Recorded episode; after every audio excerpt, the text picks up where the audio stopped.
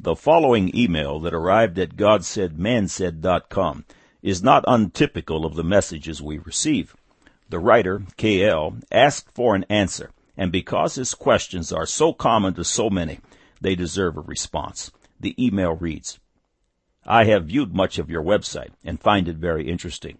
Your site contains some wonderful information and is a great place to come to see some perspectives not readily available in popular society today.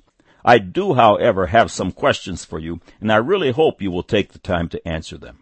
After seeing how you pick apart various scientific theories based primarily on differences of opinion among the scientific community whom you are debunking, which is a completely legitimate form of debate, mind you, I would like to ask you this. How can you put such absolute faith in the Word of the Bible, a book that has been interpreted many different ways by many different people and still sparks unprecedented amounts of debate even amongst its most well-respected followers? It is a book of writings that has since been used to cause much war, pain, hate, and destruction by some of the faith's most prominent leaders over the course of the well-documented written history of man. I honestly just do not understand. You seem rather fond of the King James interpretation translation, which was interpreted, translated by King James from a Bible that had already been translated, interpreted by someone else for the Vatican from its original language. In its original language, the Bible is a text written by men of limited knowledge of the natural world, telling of events that took place often many, many years before their written record was assembled.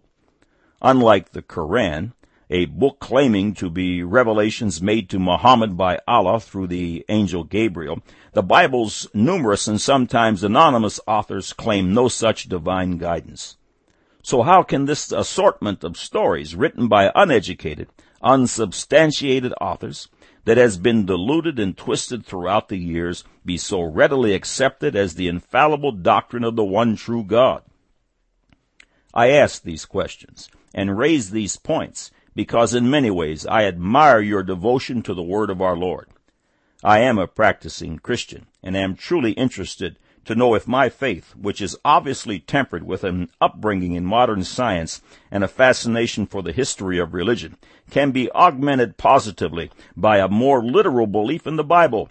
Please get back to me as soon as you can. Wishing you peace and happiness, KL. God said, man said response.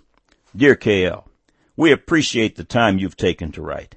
I must say that your letter epitomizes the world's state of utter confusion. Many of your comments and assessments are based upon standard worldly misinformation. Therefore, your conclusions are void of the simple clarity of childlike truth. But I note a hunger for absolutes in your spirit, and the satisfaction of that quest is a most excellent and necessary blessing. All of your questions, by the way, are addressed on this website in the 20 plus hours at the time of this airing of text and streaming audio on God Said, Man Said. KL, you've made several references to science of which it must be noted that no scientific truth has ever controverted the perfect principles of the Word of God. The Bible is by definition true science. Webster's original 1828 American Dictionary of the English Language defines the primary definition of science in a general sense knowledge or certain knowledge, the comprehension of or understanding of truth or facts by the mind. The science of God must be perfect. End of quote. That is the definition in its original text. God's word speaks of false science in 1 Timothy chapter 6 verse 20. O Timothy, keep that which is committed to thy trust, avoiding profane and vain babblings and oppositions of science, falsely so called. KL for over 6,000 years. The world's greatest carnal minds, tutored by the master of deception, have attempted to debunk the words of God, and they have failed miserably. Truth never fails, no matter how sophisticated the opposition may appear. Science supports the scriptures, although some theories don't, such as the theory of evolution, but a theory is not necessarily truth. KL, where there is confusion and doubt, the mountain won't move. Mark chapter 11 verse 23.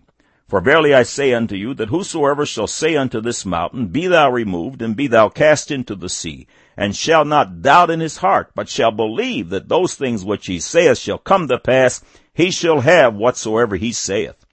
Removing confusion and doubt is accomplished by establishing truth. We are commanded in 1 Thessalonians chapter 5 verse 21, prove all things, hold fast that which is good. The Word of God in your authorized King James Version Bible is consistently proven to be truth. This site is devoted to the glorious truth of God's Word. Click on to an intro to God Said, Man Said in the introduction category and which religion in the God Said, Man Said the record category on this website.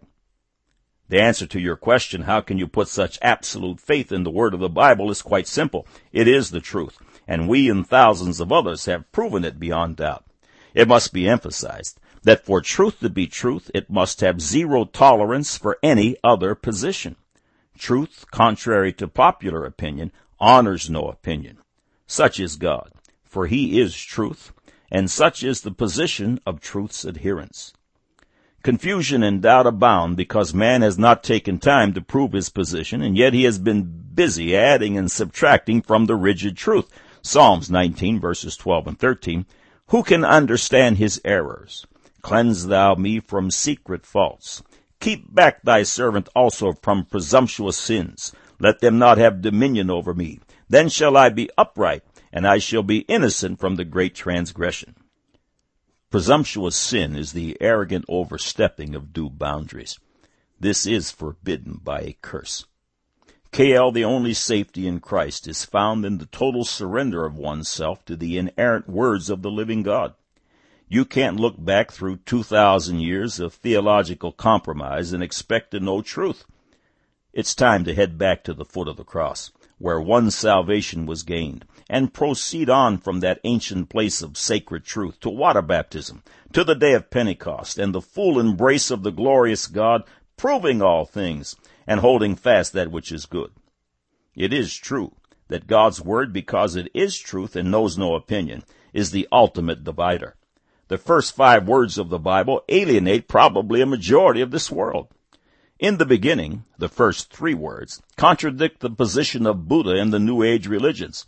Buddha's position is that there is no beginning and no end, thus the circle of life and the false doctrine of reincarnation.